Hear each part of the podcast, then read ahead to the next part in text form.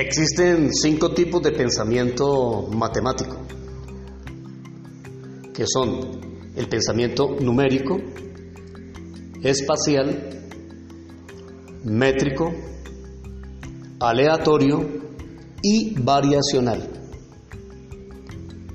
Esta clasificación del pensamiento matemático obedece a, la división de la matemática como área en asignaturas.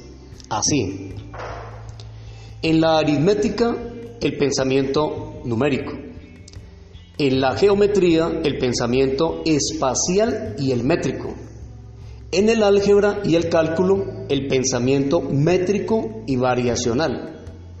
En la estadística y la probabilidad, el pensamiento aleatorio.